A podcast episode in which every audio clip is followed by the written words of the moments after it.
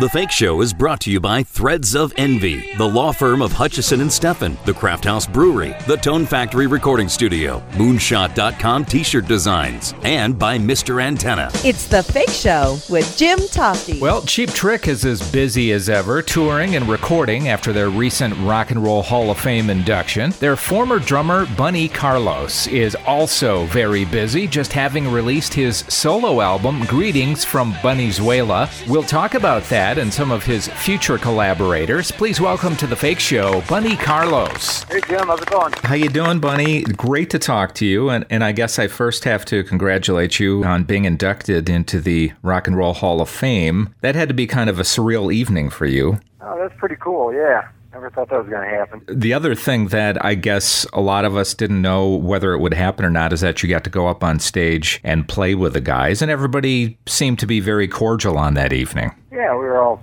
it was a nice, nice warm day. Went well.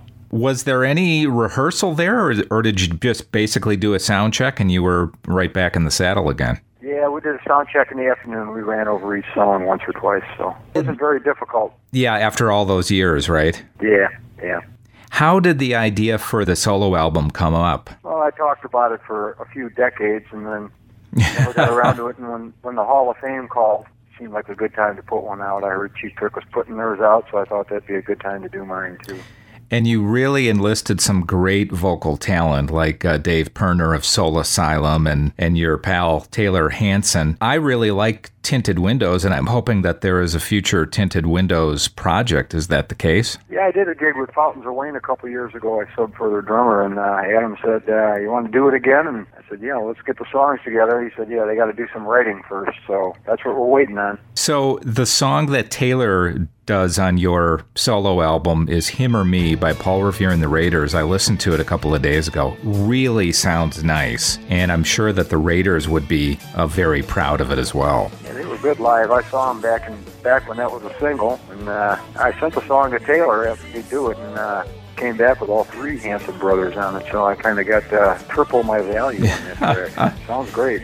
What was the process like for recording? I mean, for that song in particular, you you sent stuff to them and then they sent it back to you. Yeah, I, I sent I sent Hanson the track, and the same with Dave Pirner and Alex Dezen. But uh, most of the time, I'd have the, the singers there in Chicago come by the studio, and we'd uh, have a band there, and we'd we'd do the whole thing in one day. I read that you uh, were very pleased by the vocals of, of everybody to the point where you wouldn't have actually minded doing a whole album with each one of them. Yeah, well, you know, having done that with Taylor, that would be that would be an easy one to do again, and. uh and uh, all the singers that are on the record are well represented in my record collection, and we've toured together, and I know these guys, and uh, yeah, the stuff sounds great. I mean, having had the time and budget, I would have flown these guys in and uh, done multiple stuff with them. Spent days and days in the studio with them instead of like one day for each time. You know. Would you be doing the album live with all of your collaborators at some point in the future? Well, we've got one gig booked for Chicago. We've got about half the singers coming in. Uh, the cost of flying these guys in and putting them up and uh, feeding them and taking care of them I, I need to be playing amphitheaters to be to get everybody out there. As far as the early Cheap Trick albums, how much did you enjoy working with George Martin on the All Shook Up album? Oh, George and Geoff Emerick, who engineered it, they were a pleasure to work with. George, George went up to Madison, Wisconsin for pre-production, and uh, he'd sit, we'd play him a song, and you know, he'd, well, we could change this chord, or I could do a string party. He'd have comments and suggestions, and he was a true gentleman to work with, and the best part was getting all these great sounds. That, you know, stuff like we heard on Beatle records. We want to get this bass to sound like Rain, or you know, can we get this drum sound a little different? And they would just go in and dial it right in. So it was kind of like you know working with your heroes. It was pretty cool. Yeah. Did you find yourself high fiving the other guys sometimes, thinking we're working with George Martin here? Yeah, basically. You know, basically that. It was really cool. What do you recall about working, kind of doing like a side project on the double fantasy sessions with John Lennon? Jack called me, and about a month later, in June of 1980, and about a month later, called up and said, "Bring Rick." And uh, yeah, John played us. Uh, played us an acoustic version of his song and said, you know, do you guys have an arrangement? Can you come up with an arrangement for this? Uh, we haven't been able to really, you know, he said they hadn't been able to really come up with anything workable. And me and Rick listened to it a couple times and put up a working arrangement of it and sat down with the guys and uh, we cut the track live with Lennon in the studio and, and we did the same thing for a Yoko tune too and uh, it was fun. It was a fun hang that day. Uh, I didn't think I'd be talking about it 40 or 45 years later, and uh, every year I do interviews about it. Was he familiar with you guys? Had, did he say anything about your work at that time? Well, when we in the room and he was in there, they said, uh, John, this is uh, Bunny Carlos and Rick Nielsen. He goes, you, you're the guys from Cheap Trick. He said, uh, they told me your names, but they didn't tell me what band you were in. So he, he, was, he was familiar with us when we got there. Yeah.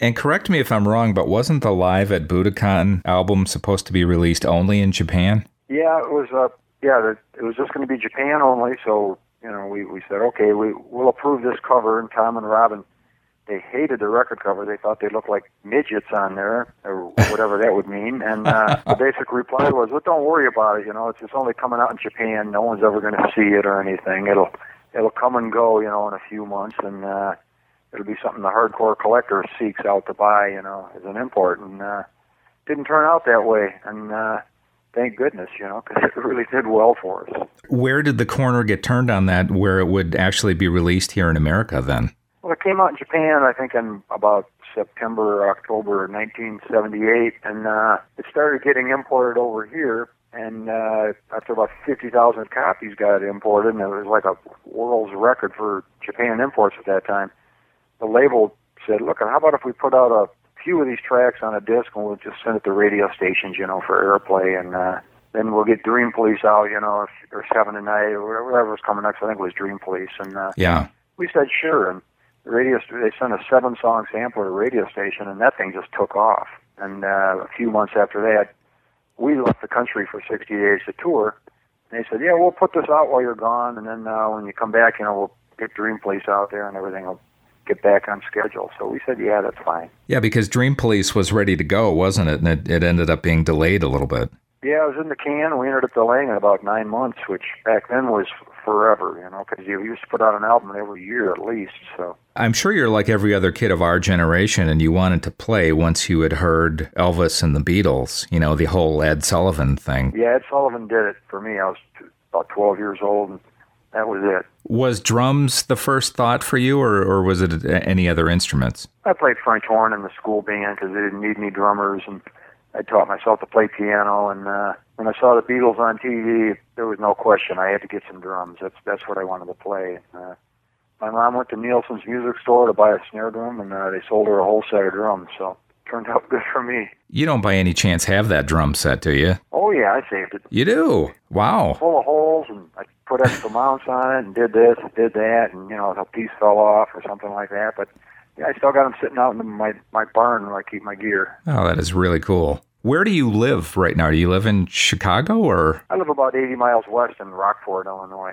Now, when you were a kid, what were some of the cooler concerts that you saw in the Midwest? Well, you know, I saw 1965. I saw the Stones and the Beatles and the Dave Clark Five and the Beach Boys, and probably those four bands kind of got me going in the direction I ended up. And uh, few years later, you know, here comes Hendrix and Cream and the Who and stuff when I was about 16 and 17. So uh, it was prime time for going to see rock bands. I'd, I'd take the bus into Chicago and uh, and find out where the gigs at. You know, buy a ticket through the mail, do stuff like that.